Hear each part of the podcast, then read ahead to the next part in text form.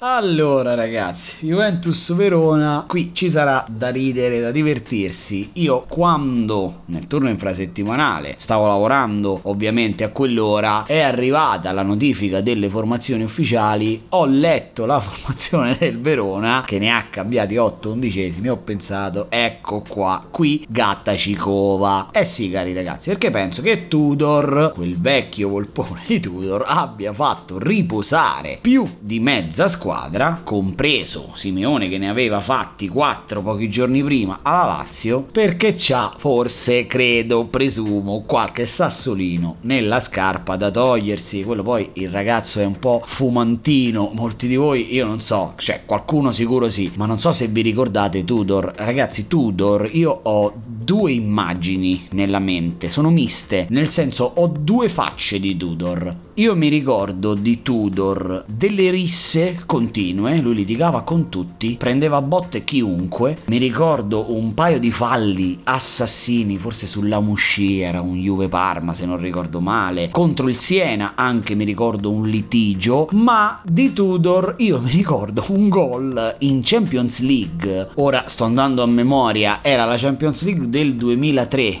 quando ci fu la finale tutta italiana vinta dal Milan ai rigori e Tudor segnò un gol qualificazione. Allora all'epoca la Champions non era come oggi, c'erano le squadre, si facevano 8 gironi da 4 squadre, poi si risorteggiava, si facevano altri 4 gironi da 4 squadre e poi da questi gironi si proseguiva con quarti di finale, semifinale e finale. Insomma, gli ottavi non c'erano, c'era una seconda fase a gironi e mi ricordo che c'era questo Juventus Deportivo, Deportivo Deportivo Juventus onestamente non mi ricordo se era a La Corugna o a Torino. E fra l'altro il Deportivo La Corugna era una squadra che era un dito nel culo in quegli anni. Incredibile. Era una squadra che tutti volevano evitare. E quando facevano i sorteggi dicevano dammi il Barcellona dammi il Manchester dammi chi vuoi ma non mi dare il Deportivo La Corugna ed era una squadra per l'epoca a parte hipster a parte romantica aveva dei calciatori ragazzi c'era il pistolero Roy Roy Mackay, e oggi eh, Suarez lo chiamano il pistolero, ma il pistolero originale era Roy Mackay, ma soprattutto c'era il rifle Pandiani, un attaccante fenomenale che andava all'allenamento col camion perché lui era appassionato. Tra l'altro ho letto un articolo qualche giorno fa su Pandiani, è incredibile questa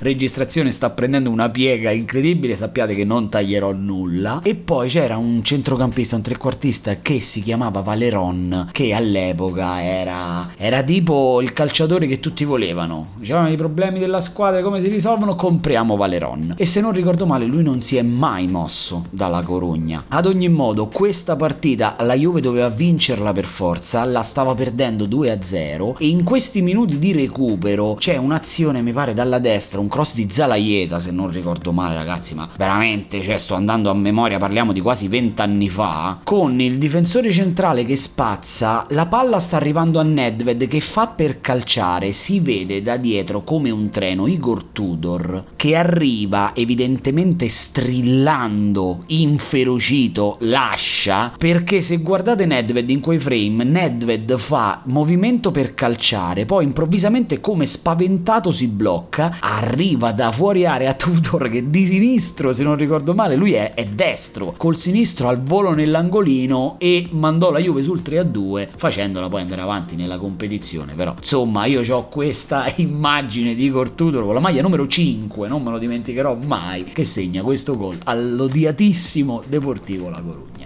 ad ogni modo come siamo finiti a parlare di queste cose non lo so. Ah ecco perché Verona Tudor. Bene allora io penso che adesso tornando al fantacalcio tornando al campionato se no divaghiamo troppo quando ho letto la formazione del Verona per lo scorso turno, ho immaginato che l'intenzione di Tudor fosse proprio questa. L'anno scorso lui era alla Juve, in più circostanze si è trovato a rimarcare il fatto che non gli è piaciuto come è stato trattato dai bianconeri e credo che questa cosa gliela voglia far scontare proprio durante Verona Juventus. Della Juventus c'è poco da dire, faremo poi le puntate di approfondimento del senno di poi che insomma su Instagram avete già visto quando uscirà il tutto, però mi limito a dire solamente che la mia impressione di una squadra incapace di reagire quando va sotto, sì, ha creato, sì, ha reagito, sì, è stata arrembante, ho sentito, ho letto da qualche parte, però insomma eh, tre indizi fanno una prova, vai sotto con l'Empoli, Napoli eh, la perdi, vai sotto con l'Inter e se non te la regala Simone Inzaghi con i cambi, probabilmente il buon Allegri non sarebbe uscito col punticino dallo stadio dell'Inter, vai sotto a Sassuolo, la riprendi in maniera forse un po' confusa, poche idee poi. Diciamo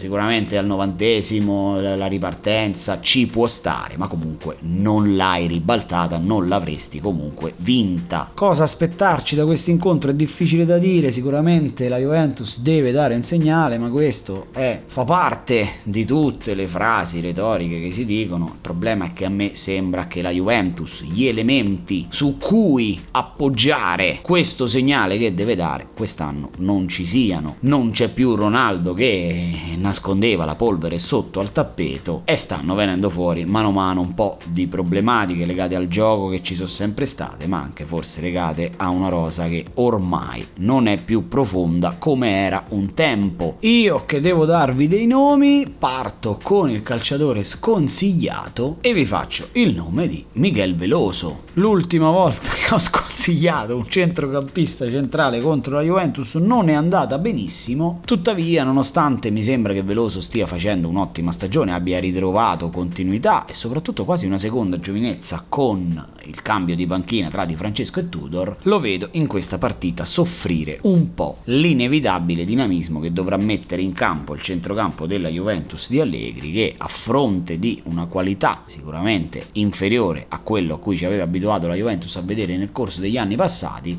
si dovrà inevitabilmente sopperire con un po' di mobilità e di dinamismo in più che potrebbe far soffrire il centrocampista del Verona. Il calciatore consigliato, viene da ridere perché veramente questa volta è una chiamata delicata lo prendo nella stessa zona di campo, ovvero il centrocampo, gioca nella Juventus e sto parlando di Adrien Rabiot. Lo so, molti di voi storceranno il naso, però è quel calciatore in cui non credi ma l'hai comprato, a cui preferisci sempre lo scouten di turno e ti incazzi perché poi lo lasci in panchina e Rabiot segna, ma è nello stesso tempo, e le statistiche non mentono mai, un giocatore che quando è disponibile allegri in un modo modo o in un altro, in una posizione o nell'altra, mette sempre. Pertanto deve esserci un motivo, io faccio fatica a identificarlo con precisione, però secondo me in questa partita l'esperienza di uno come Adrian Rabiot, nonostante sia il classico calciatore da non mi aspetto niente ma sono già deluso, secondo me ci sta tutta dentro Adrien Rabiot.